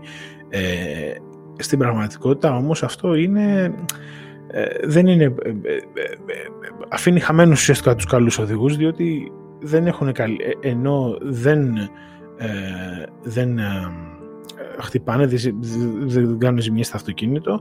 Ναι, με πληρώνουν με χαμηλότερο ασφάλιστρο όπως και θα έπρεπε, αλλά έχουν και μεγαλύτερη απαλλαγή που δεν θα έπρεπε. Δηλαδή, δίνουν ουσιαστικά ένα κομμάτι ε, στην ασφαλιστική που δεν θα έπρεπε την, την ώρα ε, ακριβώς γιατί υπάρχει ε, το πρόβλημα της ασυμμετρίας τη πληροφορίας. Εντάξει, απλά έτσι όπως το περιγράφεις όλα αυτά τα παραδείγματα, νομίζω κάποια βήματα έχουν γίνει. Ε, δηλαδή τα industries προσπαθούν να να αντιμετωπίσουν αυτό το πρόβλημα. Σίγουρα ακόμα δεν είμαστε εντελώς σε φάση personalized service, αλλά πιθανόν να, να πάμε και εκεί κάποια στιγμή. Ναι, σαφώς. Ε, το ότι γίνονται, γίνονται. Απλά θέλω να πω ότι Ε, ας πούμε, είπα και προηγουμένως, ειδικά στις ασφαλιστικές, όπου πλέον έχουν υπάρξει ασφαλιστικές, ε, insurtech ασφαλιστικές, οι οποίες ασχολούνται με ε, έτσι είναι ο όρος από το fintech τώρα έχει πάει και insurtech ας πούμε κτλ. Ουσιαστικά ασφαλιστικές εταιρείες οι οποίες έχουν πολύ, πολύ καλούς αλγόριθμους και πολύ αναπτυγμένους αλγόριθμους να παίρνουν δεδομένα ακόμα και από τα μέσα κοινωνικής δικτύωσης ενός οδηγού ε, εάν τους το επιτρέψει ο οδηγός, στην Ευρωπαϊκή Ένωση τουλάχιστον, ε, αλλά και σίγουρα να μπορούν να μαζεύουν πολλά περισσότερα δεδομένα, μπορούν πλέον να βγάλουν πολύ καλύτερες προσφορές, οι οποίες να είναι πιο, είναι πιο στοχευμένες, πολύ πιο στοχευμένες προς το συγκεκριμένο πελάτη. Αλλά είμαστε στην αρχή ακόμα αυτού του πράγματος. Αυτό το πράγμα δεν έχει λυθεί. Εξηγεί όμως η, η δουλειά του, του, του, του Άκερλοφ και όλων των υπολείπων οι οποίοι προεξηγούν, εξηγούν ε, με, με πραγματικούς όρους τι, ε, το τι ακριβώς, για ποιο λόγο ας πούμε, υπάρχουν τα φαινόμενα που υπάρχουν σήμερα στην κοινωνία. Να, να πω το, ότι αυτό που είπαμε για την, την Αμερικανική παιδεία πιο πριν και την παιδεία γενικότερα δεν είναι ο μόνος λόγος ε, ε, το, το signaling effect που συμβαίνει. Υπάρχουν και άλλοι λόγοι, αλλά είναι πάρα πολύ σημαντικός ε, για να μπορείς να καταλάβεις ε, για ποιο λόγο ας πούμε, συμβαίνει αυτό και είναι για μένα πάρα πολύ σημαντικός για να μην, γιατί και, και πάρα πολλοί κόσμος αισθάνεται ότι υπάρχει ε, πώς το πω ε, ότι αυτό συμβαίνει γιατί υπάρχει απληστία και τα λοιπά. Σίγουρα υπάρχει και απληστία, υπάρχουν ε, και, και, ε, και διάφορα άλλα μέσα, αλλά στην πραγματικότητα είναι γιατί ε, έχουμε δυστυχώς, ε, συμπεριφερόμαστε δυστυχώς στο, ε, στην παιδεία με ένα τρόπο διαφορετικό από όσο θα έπρεπε ίσως κοινωνικά να, να συμπεριφερόμαστε και, και δίνουμε πάρα πολύ μεγάλη σημασία στο, στο, στις ενδείξεις και στα σήματα παρά, ε, ακριβώς γιατί ε, αισθανόμαστε πιθανώς σαν εργοδότες όταν προσλάβουμε κάποιον ακριβώς ότι ε, όπως αγοράζουμε ένα παιχνίδι ή ένα βούτυρο από το, από το ράφι και δεν έχουμε ιδέα όταν θα ανοίξουμε μέσα αν θα είναι χαλασμένο ή αν θα είναι καλό ή οτιδήποτε και δεν μπορούμε να το γυρίσουμε πίσω δεν θα το δεχτεί το, το, το, το σούπερ το βούτυρο ή ακόμα και να πωλήσουμε τον υπάλληλο θα υπάρχουν πάρα πολλά κόστη στο να ξαναβρεις καινούριο κτλ. Ε, και θα έχεις χάσει χρόνο με τον κακό υπάλληλο. Ακριβώς γιατί συμπεριφερόμαστε σε αυτή, την, ε, σε αυτή τη λογική με αυτόν τον τρόπο κοινωνικά. Ε, ουσιαστικά οδηγείται εκεί, εκεί και ε, σε, σε αυτό το τομέα και ε, με αυτόν τον τρόπο ας πούμε και, και η παιδεία και στην πραγματικότητα δημιουργείται αυτό το, το μεγάλο πρόβλημα. Λύσεις βεβαίως για όλα αυτά υπάρχουν. Ε. Να πούμε επίσης ότι δεν υπάρχουν μόνο, δεν εξηγούν, ε, δεν, η, λογική, η λογική του Άκερλοφ και το, το paper αυτό δεν εξηγεί μόνο αυτά. Υπάρχουν και άλλα πράγματα όπως το, το moral hazard στην πραγματικότητα το οποίο είναι και το adverse selection ουσιαστικά το, το adverse selection, δηλαδή τι, τι συμβαίνει, να δώσουμε στα γρήγορα ίσως ένα παράδειγμα γιατί είναι πολύ ενδιαφέρον να, το, να καταλάβει κάποιος. Ε, στην, ε, στη Washington κάποια στιγμή, στη, στην πολιτεία της Washington, ε, πέρασαν ένα νόμο, ο οποίος ε, νόμος... Ε, ναι, αν θυμάμαι καλά, ήταν ότι Μέχρι τότε ε, μπορούσαν οι εργοδότες να ζητήσουν από τους, ε, ε από αυτούς που έστελναν τα, τα βιογραφικά τους, ε, στο βιογραφικό να, να περιλαμβάνουν και την πληροφορία του credit score. Τώρα το credit score είναι το, η πιστοτική συμπεριφορά ουσιαστικά του πελάτη. Το κατά πόσο ήταν τυπικό στις κάρτες τους, στα δάνειά του. Το οποίο στην Αμερική μετριέται με ένα νούμερο και είναι αυτός που έχει 540 είναι καλύτερος από αυτό που έχει 495 και αυτός που έχει 600 είναι καλύτερος από αυτό που έχει 540 κτλ. Ακριβώς, ακριβώς. Ε, αυτό λοιπόν ε, θεωρήθηκε ε, τότε ε, από κάποιους πολιτικούς ότι δεν, δεν δικαιολογείται, δεν, δεν θα πρέπει αυτή η πληροφορία να περιλαμβάνεται σε, να δίνεται στους εργοδότες γιατί είναι άσχετη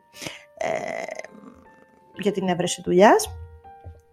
Και όχι μόνο αυτό, αλλά και είναι και θεωρήθηκε ρατσιστικό, διότι αυτό το οποίο συνέβαινε και έλεγαν πάρα πολύ ότι πολύ νεαροί μαύροι στη, στη Washington και γενικότερα πολύ, πολύ πληθυσμός, μαύρος πληθυσμός και Λατινοαμερικά και, και Ασιάτες είχαν χαμηλότερο credit score από τους λευκούς. Οπότε σου λέγανε ότι αφήνοντας αυτό το credit score μέσα, στην ουσία τι κάνεις, διαχωρίζεις ε, και δημιουργείς, ας πούμε, έτσι ένα, μια ρατσιστική τοποθέτηση. Ακριβώς, ναι, ακριβώς. Και ε, τελικά, αν θυμάμαι καλά, το επανέφεραν. Ε, για κάποια στιγμή το, το κατήργησαν, δεν επιτρεπόταν να, να φαίνει την πιστοτική σου συμπεριφορά. Αυτό όμως τελικά είχε, είχε, είχε σχεδόν το αντίθετο αποτέλεσμα. Ε, δηλαδή πάρα πολλοί κόσμος που ήταν μαύροι δυσκολευόντουσαν ακόμα περισσότερο να βρουν δουλειά επειδή οι εργοδότες ε, δεν είχαν την πληροφορία ε, του credit score οπότε ήταν δύο φορές πιο επιφυλακτικοί μαζί τους και τελικά ψηφίστηκε να, να, να, να επανέλθει η, η δυνατότητα να, να, να περιλαμβάνεται και αυτή η πληροφορία ε, να δίνεται και αυτή η πληροφορία στους εργοδότες στην αίτηση για δουλειά, προκειμένου να, να, να βοηθηθούν οι άνθρωποι αυτοί. Ε, γιατί είχε ουσιαστικά τα αντίθετα αποτελέσματα από αυτά που, που ήθελαν να πετύχουν. Και γιατί τα είχε ακριβώς, ε, ακριβώς αυτό και γιατί ακριβώς τα είχε, γιατί στην πραγματικότητα αφαιρούσες ένα σημείο πληροφορίας. Δηλαδή δημιουργούσες ακόμα μεγαλύτερο asymmetry information. Και τι συνέβαινε ακριβώς εδώ; Ακριβώς επειδή υπήρχε ένα μικρότερο, μια λιγότερη πληροφορία, δίνανε πολύ μεγαλύτερη βάση στις, υπά, στις υπάρχουσες πληροφορίες. Ποιες ήταν αυτές, πτυχία κατά βάση. Τι συνέβαινε, υπήρχαν ακόμα λιγότεροι μαύροι με πτυχία από ότι μαύροι με καλό credit score. Έτσι, και με δεδομένο το ότι αφαιρούσες το credit score από μέσα, τιμωρούσες και τους καλούς μαύρους. Οπότε τι συνέβαινε, ακόμα και αν ας πούμε, ένας μαύρος είχε μία στι 10 πιθανότητε να πάρει μια δουλειά, βγάζοντας το credit score έξω, είχε, αυτή, αυτή η πιθανότητα πήγαινε στου μία στις 25. Λε, το, τα νούμερα είναι τελείως στοιχεία, δεν, δεν ξέρω αν, αυτά, αν, αυτό, αν ακριβώς αυτό μετρήθηκαν, αλλά λέω ας πούμε ότι ε, γιατί, γιατί δημιουργούσες ακόμα μεγαλύτερο ας πούμε, θέμα ε, ασυμμετρίας πληροφορίας. Και αυτό το πράγμα ε, είναι απόλυτα ας πούμε, ε, καταδεικτικό του, του πόσο ας πούμε, σημαντικό είναι να μπορέσεις να, να καταλάβεις ας πούμε, το, το, το, πώς λειτουργεί ο κόσμος και το πώς, διότι ένας πολιτικός είναι πάρα πολύ εύκολο να πάει να πει ότι α, αυτό είναι ε, αυτό είναι, ε, πώς το πω, ε, σωστό ή λάθος ή έτσι πρέπει να γίνει. Ναι, η αλήθεια είναι ότι ξέρεις, όταν το ακούς αυτό ότι α, στο βιογραφικό σου θα βάλεις και το credit score σου, σου φαίνεται κάπως. Λες γιατί θες να, να, έχουν, θες να έχεις ακόμα και αυτή την πληροφορία για μένα. Ε, αλλά στην πραγματικότητα μπορεί να σε βοηθήσει αν είσαι ένας καλός ε, πιστωτής. Ε, ναι και αυτό ε, τώρα εμείς μιλάμε βεβαίως ε, κυρίως σε κοινό σε Έλληνες κτλ αλλά πάρα πολλοί Έλληνες που θα μας ακούσουν και από το εξωτερικό και από ε, παιδιά που έχουν και άνθρωποι που έχουν επαφή με το εξωτερικό για παράδειγμα θα, θα ξέρουν ότι στην, στο Λουξεμβούργο, στη Γερμανία, στην Αγγλία, στην Αμερική απολύτως στον Καναδά, στη Γαλλία πλέον, εδώ και χρόνια στη Γαλλία επίσης, δεν μπορείς να, να, ε, χωρίς να δώσεις τέτοιο τύπο πληροφορίες, δεν μπορείς να νοικιάσεις και σπίτι. Ε... Ναι, το να νοικιάσεις σπίτι το, το θεωρώ σε έναν βαθμό φυσιολογικό. Ε, ότι θα, θα πρέπει να έχεις και μια τέτοιου είδους πληροφόρηση για τον νοικιαστή σου, αλλά για το αν θα βρεις δουλειά, απλά να σημειώσουμε ότι έχουν γίνει έρευνες οι οποίες δείχνουν ότι άνθρωποι οι οποίοι είναι τυπικοί στις υποχρεώσεις τους, ε, τις πιστοτικές, τις τράπεζες κτλ. συνήθως είναι και καλύτεροι εργαζόμενοι και πιο παραγωγικοί. Ναι, και νομίζω αυτό θέλανε να πιάσουν γενικότερα, ρε παιδί μου, οι, ε, αυτοί οι οποίοι επέτρεπαν και επιτρέπουν πια να, να μπαίνει το, ε, το credit score στην, στην αίτηση ουσιαστικά ε, διότι έχουν υπάρξει ας πούμε, τέτοιου, τέτοιου είδους έρευνες. Το, το θέμα τώρα είναι στο. στο, στο ε, Εμείς δεν θα πάρουμε θέση για το αν αυτό είναι σωστό ή λάθος. Α κάνει ο καθένας κράτη, α πει ό,τι θέλει, αλλά ας σκεφτεί πώ θέλει. Αλλά στην πραγματικότητα, εμείς αυτό που προσπαθούμε να, κατα, να καταδείξουμε είναι ότι όταν είσαι πολιτικός και θες να πάρεις μια απόφαση, ε, είναι πάρα πολύ εύκολο να πάει να πεις ότι να το σκεφτείς πολύ απλά και να πεις ότι αυτή η απόφαση είναι σωστή ή αυτή η απόφαση είναι λάθος. Αλλά αν δεν ξέρεις ακριβώς από πίσω, αν δεν έχει υπάρξει κάποιος να σου εξηγήσει ακριβώς τη θεωρία και να σου λύσει ας πούμε, το, το, θεωρητικό, ας πούμε, να σου δώσει το θεωρητικό υπόβαθρο να μπορείς να καταλάβεις αυτό το πράγμα, πάρα πολλές φορές στην πράξη μπορεί να κάνεις ένα, ένα γιγαντιαίο λάθος. Ε, είναι πάρα πολύ, αυτό έχει γίνει πάρα πολύ συχνά στη, στην ανθρωπότητα ε, και φυσικά τα, η επιστήμη των οικονομικών έχει βοηθήσει ε, στη, στην ερμηνεία αυτών των, αυτών των πραγματικών φαινομένων. Ε, ούτε εδώ τελειώνει η, η δουλειά αυτών των ανθρώπων ε, γιατί έχουν στην ουσία με την ασυμμετρία της πληροφορίας έχουν ασχοληθεί και με το agency problem ουσιαστικά δηλαδή ε, το τι ακριβώς ε, το τι μισθούς πρέπει να πληρώνουν τα, να, να πληρώνονται τα στελέχη των εταιριών ε, και τα λοιπά και το αλλά αυτή ήταν η δουλειά η οποία, στην οποία αφοσιώθηκε περισσότερο ο κύριος Στίγκλιτς ε, Όχι, νομίζω πάντως ότι έχουμε δώσει πολλά ωραία παραδείγματα και από όλα αυτά που παρουσίασες είναι εντυπωσιακό το πόσες εφαρμογές έχει αυτή η θεωρία του Άκερλο. Ναι, και δυστυχώς επειδή μας πήρε λίγο παραπάνω από όσο θα θέλαμε, παρότι νομίζω ότι είχαμε μια πολύ ωραία κουβέντα, θέλαμε να βάλουμε ακόμα ένα θεώρημα, να το, να το προσπαθήσουμε. Ας μην το κρατήσουμε, ας μην το μακρηγορήσουμε αυτό. Ε, έχεις, έχεις ετοιμάσει ακόμα ένα σήμερα; Ναι, έχω, ετοιμάσει, έχω ετοιμάσει ένα, μπορούμε να το δούμε στα γρήγορα, το οποίο είναι πολύ ενδιαφέρον πιστεύω. Ε, το έχει αναπτύξει ένας οικονομολόγος, ο Μίνσκι, ο οποίος και αυτός ο καημένος, όπως και ο Σάμιολσον, ήταν αδικημένος σε όλη τη διάρκεια της ζωής του. Δεν αναγνωρίστηκε το έργο του, παρά μόνο μετά θάνατον. Ε, ούτε βραβεύτηκε, δεν είχε την τύχη να βραβευτεί με Νόμπελ. Παρ' όλα αυτά ήταν πρωτοπόρος και μίλησε πολύ νωρίς για πολύ σημαντικά πράγματα τα οποία τα, τα βλέπουμε τώρα πλέον. Ήταν λοιπόν ο πρώτος ο οποίος μίλησε για υφέσεις και ότι οι υφέσεις ακολουθούνται από περιόδους ανάπτυξης. Μίλησε δηλαδή ουσιαστικά για οικονομικούς κύκλους, πολύ πριν τον Κιγιοτάκη και τον Μπερνάκη. Ε, οι θεωρίες του έγιναν ευρέως γνωστές όπως... Ε, ποιος ήταν ο Μπερνάκη; Ο... Ε, να, το πω λοιπόν εγώ. Ε, ο, ο, πρώην, ο πρώην πρόεδρος της, ε, της Αμερικάνικης ΦΕΤ, της Κεντρικής Τράπεζας της... Ε, πριν τη Γέλεν. Ναι, ναι, πριν τη Γέλεν, ο οποίος έχει και όλη αυτή την, στην ουσία, ο οποίος θεωρούταν και αυτός θρηλυκός οικονομολόγος. Ε, δηλαδή ε, στα επίπεδα ας πούμε νομπελίστα οικονομολόγου μέχρι που του έσκασε η Αμερικάνικη οικονομία στα χέρια του και από τότε έχει στην πραγματικότητα έχει χάσει πάρα πολύ από την αξιοπιστία του. Ε, γιατί κάποιοι τον θεωρούν αρχιτέκτονα ίσως της, ε, ε, αυτής της, της κατάρρευσης του, του 2007 ε, αλλά και για όσους ενδιαφέρονται πάρα πολύ για, για πιο πολλές λεπτομέρειες ένα καταπληκτικό βιβλίο και καταπληκτική ταινία το Big Short. Α, ναι, όντως, πολύ καλή. Ε, λοιπόν, ναι, ο Μπερνάκη λοιπόν και ο Κιγιωτάκη όντως μίλησαν για κύκλους, αλλά ο Μίνσκι είχε μιλήσει για οικονομικές κρίσεις πολύ πριν από αυτούς. Ε, όπως είπα, οι θεωρίες του έγιναν γνωστές μετά την κρίση στην Αμερική το 2007, με τα στεγαστικά δάνεια.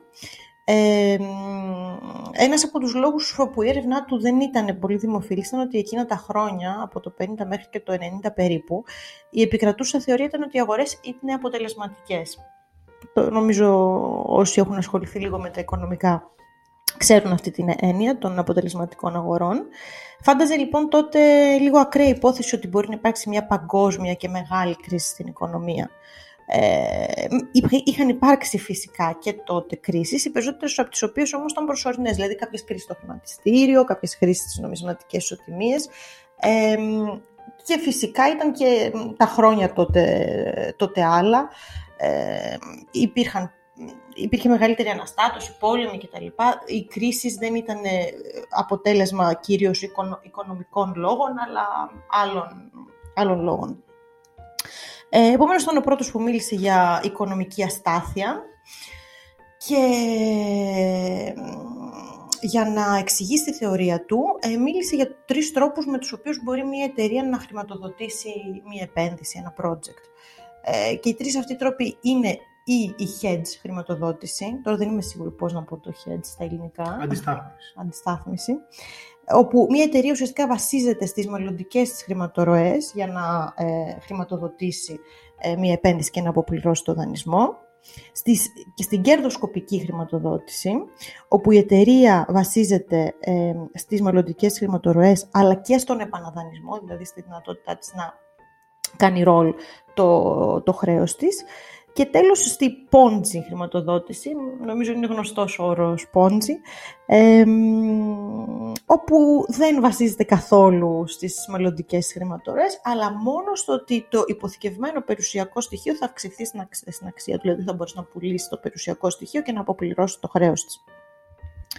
Φυσικά αυτό το τελευταίο ε, ενέχει και τους υψηλότερους κινδύνους ε, για την οικονομική σταθερότητα γιατί ε, θα χρησιμοποιήσω τώρα πάλι ένα αγγλικό όρο, fire sales, οι, οι βιαστικές πωλήσεις ε, ακινήτων σε περιόδους που, όχι ακινήτων, γενικά περιουσιακών στοιχείων, σε περιόδους που πέφτουν οι τιμές.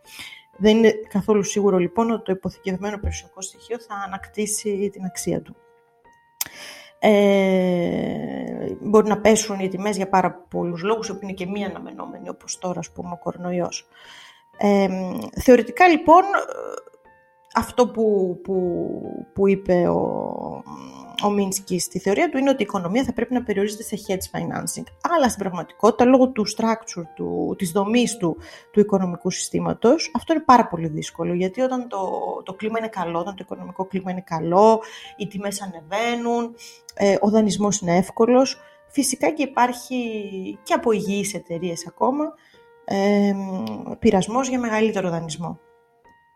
Οπότε ουσιαστικά αυτό που είπε είναι ότι είναι αναπόφευκτο, η οικονομική σταθερότητα κάποια στιγμή θα φέρει την οικονομική αστάθεια.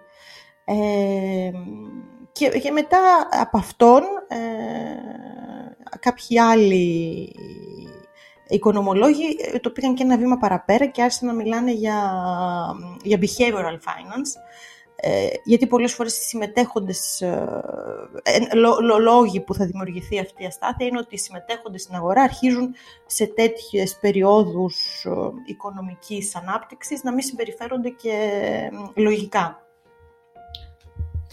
Να δώσω εδώ ένα παράδειγμα ε, κύκλου οικονομίας ε, για να καταλάβουν πιθανώς και, τα, και όσοι ακροατές δεν, δεν έχουν άμεση σχέση με το σπορ ε, και τι ακριβώς είναι και ο κύκλος οικονομίας. Ε, αυτό δεν είναι παράδειγμα από τον Μίνσκι, ε, είναι παράδειγμα από, από τον το, παράδειγμα τάξης από τον, από τον καθηγητή Ρεμπέλο αλλά είναι και απολύτως πραγματικό ένας κύκλος οικονομικός είναι ο εξής, μπορεί να σκεφτεί κανείς ας πούμε την, την εκτροφή αγελάδων, ε, βόηου κρέατος, είτε για την παραγωγή κρέατος, είτε για την παραγωγή γάλατος, είτε για την και τα, και δύο.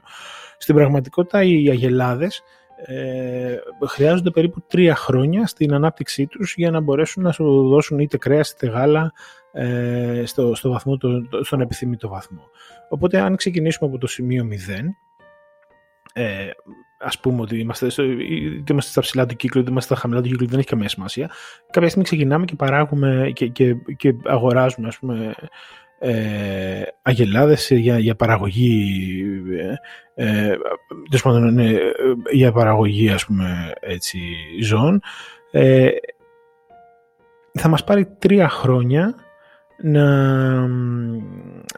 να μπορέσουμε να να παράξουμε ουσιαστικά δηλαδή, τον αριθμό των ζώων που χρειαζόμαστε.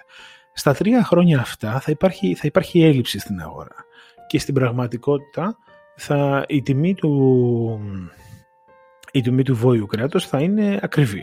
Γιατί, γιατί δεν έχουμε προλάβει να, να, να μεγαλώσουμε όλες τις αγελάδες που εμείς θέλαμε για να, να πάνε προσφαγή και να παράξουμε το, το κρέας. Όταν λοιπόν όμως οι πολλές δικές μας αγελάδες, ας πούμε ότι είναι πολλές, θα μπουν στην αγορά, ε, φυσικά η τιμή, της, ε, η τιμή του βόλου θα πέσει. Όταν θα πέσει αρκετά, ε, γιατί θα υπάρχει πάρα πολύ μεγάλο αντισμό, θα υπάρξει κρίση στη, στη, ουσιαστικά στη, στην αγορά και πάρα πολύ, σε, πάρα πολύ δεν θα τους συμφέρει πλέον να παράγει ε, ε, βόλιο κρέας, βοδινό κρέας ε, και στην πραγματικότητα τι θα γίνει, πάρα πολλοί παίχτες από, την, από, την, από αυτή την αγορά θα φύγουν. Θα προσπαθήσουν να κάνουν κάτι άλλο.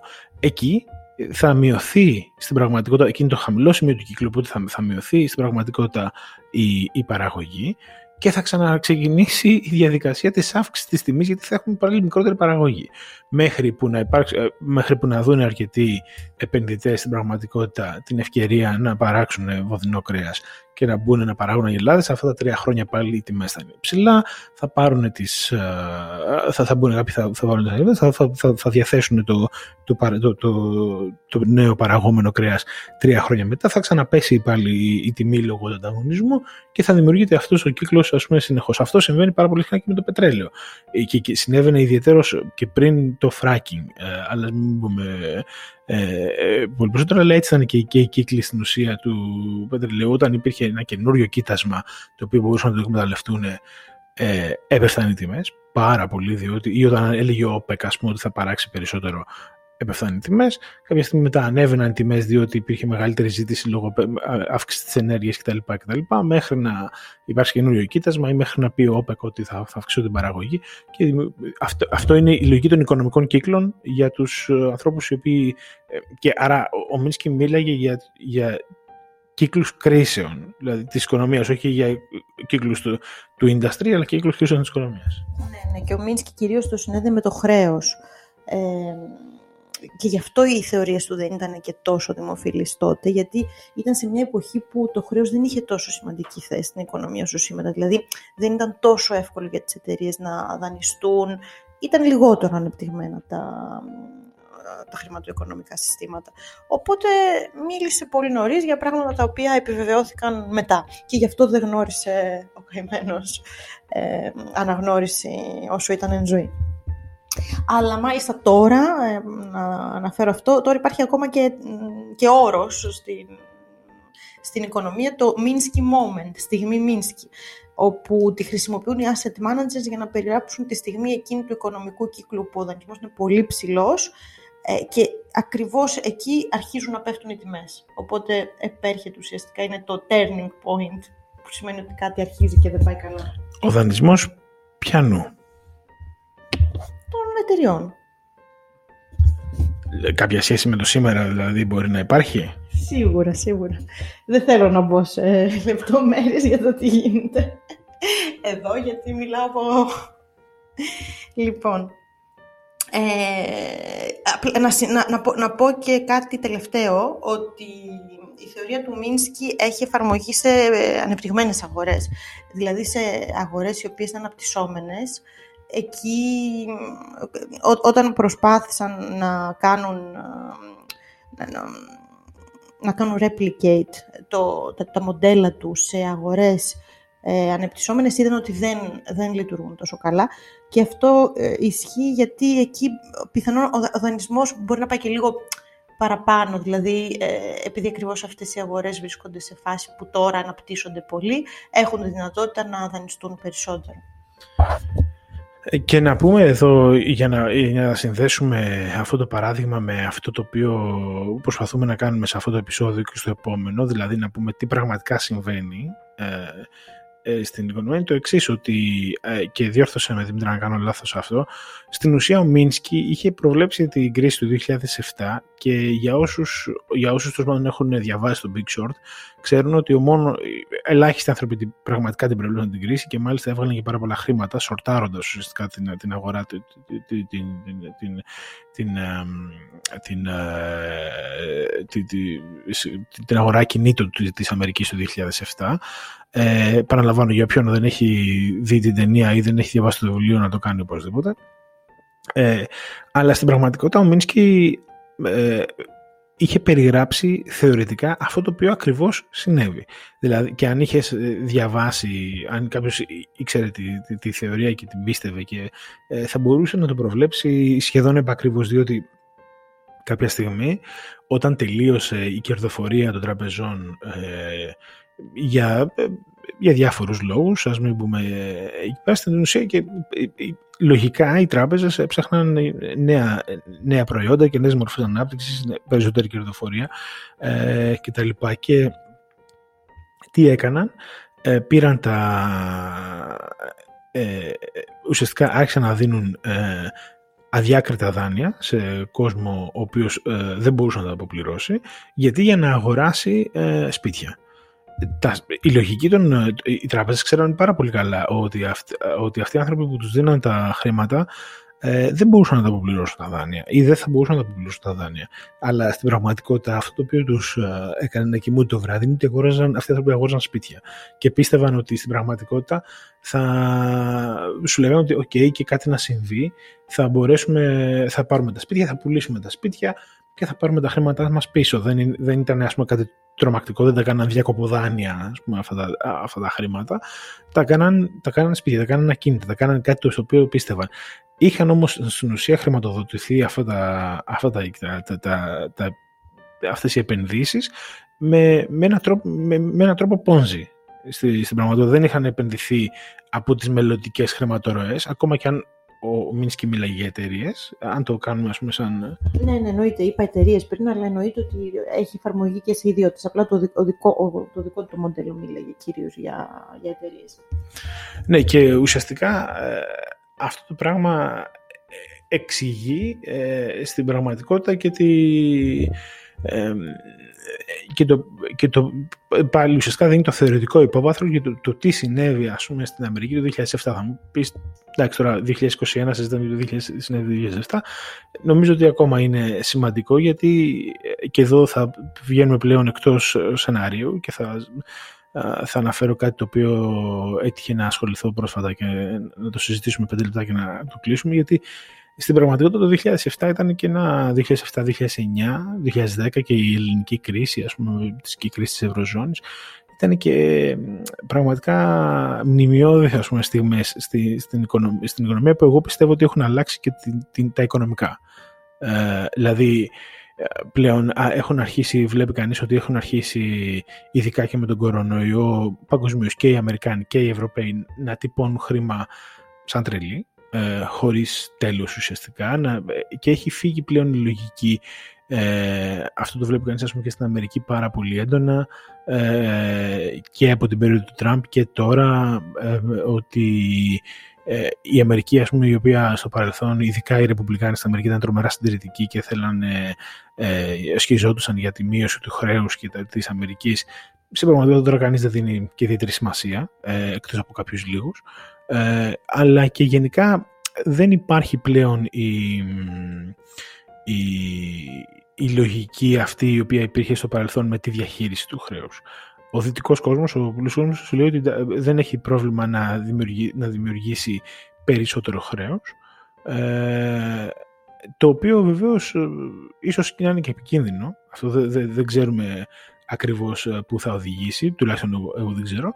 Ε, συνδέεται όμως και με άλλα πράγματα όπως με τον πληθωρισμό με τον, ο οποίος εδώ και χρόνια δεν, δεν ανεβαίνει με τον, στον τρόπο, με, τον, με τον τρόπο με τον οποίο θα θέλαμε ε, σαν, σαν οικονομίες και στην Ευρώπη κυρίως αλλά και στην Αμερική ως έναν βαθμό.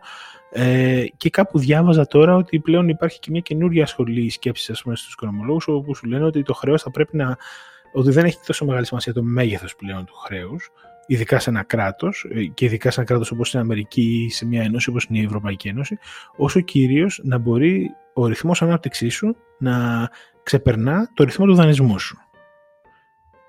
Ναι, νομίζω αυτό σαν θεωρία έχει μια λογική. Θα δούμε και μέσα στα επόμενα χρόνια πώς θα, πώς θα επιβεβαιωθεί. Ε, αλλά, αλλά, νομίζω ότι είναι ενδιαφέρον να πούμε ότι και, σαν, και παγκοσμίως βρισκόμαστε σε μια τέτοια σε μια τέτοια φάση του κύκλου, όντως ε, περνάμε μια, ε, μια φάση που και στην, στην Ευρώπη, όπως είπες, το χρέος είναι υψηλό, όχι μόνο των κυβερνήσεων, αλλά και, τον, ε, και το, το εταιρικό και το ιδιωτικό χρέος. και οι τιμές των ακινήτων αυξάνονται παντού. Ναι, σε, σε παγκόσμιο επίπεδο. Ε, και για όποιον ενδιαφέρεται θα βάλουμε ένα, θα, θα βάλουμε ένα link στο τέλος του, του άρθρου για ένα, ένα ωραίο άρθρο του Economist πρόσφατα για, τις, ε, για την αύξηση των, των, των, των ακινήτων, το οποίο είναι, είναι, τρο, είναι τρομερό το ότι σε, αυξάνονται σχεδόν παγκοσμίως οι τιμές ακινήτων εν μέσω κορονοϊού. Δηλαδή, ο, ο πλανήτης περνάει μια από τις, χειρο, τις χειρότερες θεωρητικές, θεωρητικώς ε, ε, οικονομικές κρίσεις που μπορεί κανείς να φανταστεί και που έχουν, έχουν περάσει την τελευταία εκατονταετία. Ε, Παρ' όλα αυτά, οι τιμές ακινήτων αυξάνονται. Να σημειώσω ότι μιλάμε για σπίτια. Ε, οι τιμές γραφείων, ε, ναι, εκεί δεν, τα πράγματα δεν είναι το ίδιο καλά με όλο το teleworking κτλ. Αλλά ναι, οι τιμές σπιτιών αυξάνονται παντού. Ναι, ναι, βεβαίως. Ε, εντάξει, θα ήταν τρομακτικά σοκαριστικό να αυξάνονται και οι τιμές των, των, γραφείων αυτή την περίοδο. Αλλά και οι τιμές των σπιτιών. Ε, δηλαδή, δείχνει κανείς και πόσο έχει πιθανώς αλλάξει η οικονομία τα τελευταία χρόνια, με δεδομένο ότι σχεδόν όλα τα κράτη, φυσικά υπάρχουν περιπτώσεις ανθρώπων που έχουν χάσει τη δουλειά τους, που έχουν ε, πάθει μεγάλη ζημιά, δεν το συζητάμε, αλλά σχεδόν όλα τα κράτη έχουν σταθεί όρθια σε αυτή την κατάσταση και πάρα πολλοί κόσμοι δεν έχει χάσει τη δουλειά του ή αν έχει χάσει τη δουλειά του έχει πάρει επιδόματα και θα ξαναγυρίσει τη δουλειά του, θα ξαναξεκινήσει κτλ. Ε, και μπορεί ας πούμε και αποπληρώνει τις, ε, τις υποχρεώσεις του. Απλά ναι, να σημειώσω εδώ ότι βρισκόμαστε σε αυτή τη φάση της οικονομίας μας που ακόμα έχουμε μέτρα, έχουμε στήριξη, έχουμε βοήθεια από τις κυβερνήσεις. Το ερώτημα είναι τι θα γίνει όταν, την επόμενη μέρα, όταν κάποια στιγμή όλα αυτά τα μέτρα λήξουν, ε, πώς θα το βιώσει η οικονομία όλο αυτό; Ναι και να κλείσω σε αυτό, να κλείσω με αυτό, σε αυτό το σημείο και να, να πω ότι δυστυχώς πάρα πολύ, δυστυχώς, ε, ότι πάρα πολλοί προβλέπουν ε, αυτό που λέγεται αύξηση οικονομίας, τρομερή αύξηση οικονομίας τα επόμενα χρόνια και, αυτό, και προβλέπουν αυτό που λένε roaring twenties, δηλαδή τα, τα, τα, τα, τη δεκαετία του 20 που βρυχάτε. Ε, τα, τα roaring twenties. Το πρόβλημα είναι ότι έχει ξανα, έχουν ξαναυπάρξει roaring twenties παγκοσμίως και δυστυχώς κατέληξαν στο 1929 και δεν, δεν τελειώσανε καλά. Ε, και δεν τελειώσανε και το 1929, τελειώσανε το 1944 στην πραγματικότητα. Ε, τα προηγούμενα, η προηγούμενη δεκαετία του 20 η οποία βριχόταν ας πούμε με, με ένταση να δώσει ο Θεός και οι οικονομολόγοι να μην περάσουμε τα ίδια. Κασάνδρες ακουγόμαστε τώρα. Ε, όχι, εμείς απλά λέμε ότι υπάρχει πάρα πολλοί κόσμο ο οποίο μιλάει για νέα roaring twenties. Δεν δε, δε, τι να πω τώρα. Δεν δε, λέμε, εμείς δεν λέμε θα γίνει. Λέμε ούτε... Ε, απλά λέμε, ε, να, απλά ήταν, ήταν καλό να δώσουμε έτσι λίγο ε, μια ε, έτσι, μια επισκόπηση μετά που συζητήσαμε και το Μίσκι του 2007 γιατί ε, στην πραγματικότητα από το 2007 και μετά έχουν αλλάξει και τα, τα παραδοσιακά οικονομικά ας πούμε, του, αυτό, δηλαδή η, πιο παλιά, παλιά, παλιά παραδοσιακή σχολή που σου λέει ότι ε, διαχειρίζεσαι τον πληθωρισμό με τα, με τα επιτόκια ας πούμε, της κεντρικής τράπεζας κτλ. Ε, και ότι ο δανεισμός ενός κράτους πρέπει να είναι μέχρι κάποια συγκεκριμένα ποσοστά και από εδώ και εκεί. Αυτά έχουν αλλάξει όλα. Ε, δεν ξέρω αν δεν έχουν αλλάξει το καλύτερο προς το χειρότερο ή αν υπάρχουν απλά μια περίοδος η οποία είναι λίγο δύσκολο να ερμηνευτεί οικονομικά και θα ξαναγυρίσουμε πίσω σε αυτά που ξέραμε πριν. Ε, αλλά παρόλα αυτά ήταν, ήταν, είναι σημαντικό να το, ήταν σημαντικό να το πούμε. Λοιπόν, νομίζω ότι το, το έχουμε τραβήξει πάρα πολύ. Ε, σχεδόν μια μισή ώρα, μια ώρα και 26 λεπτά.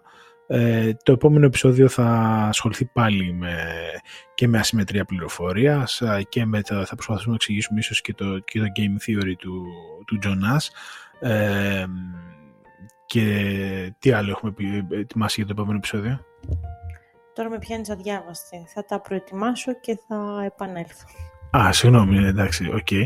Ε, πάντως εγώ ε, μου έχεις δώσει να, να, να, να, να εξηγήσω λίγο το, το, το game theory του Jonas. Α, ναι, θα μιλήσουμε για φορολογικούς πολλαπλασιαστές, σίγουρα.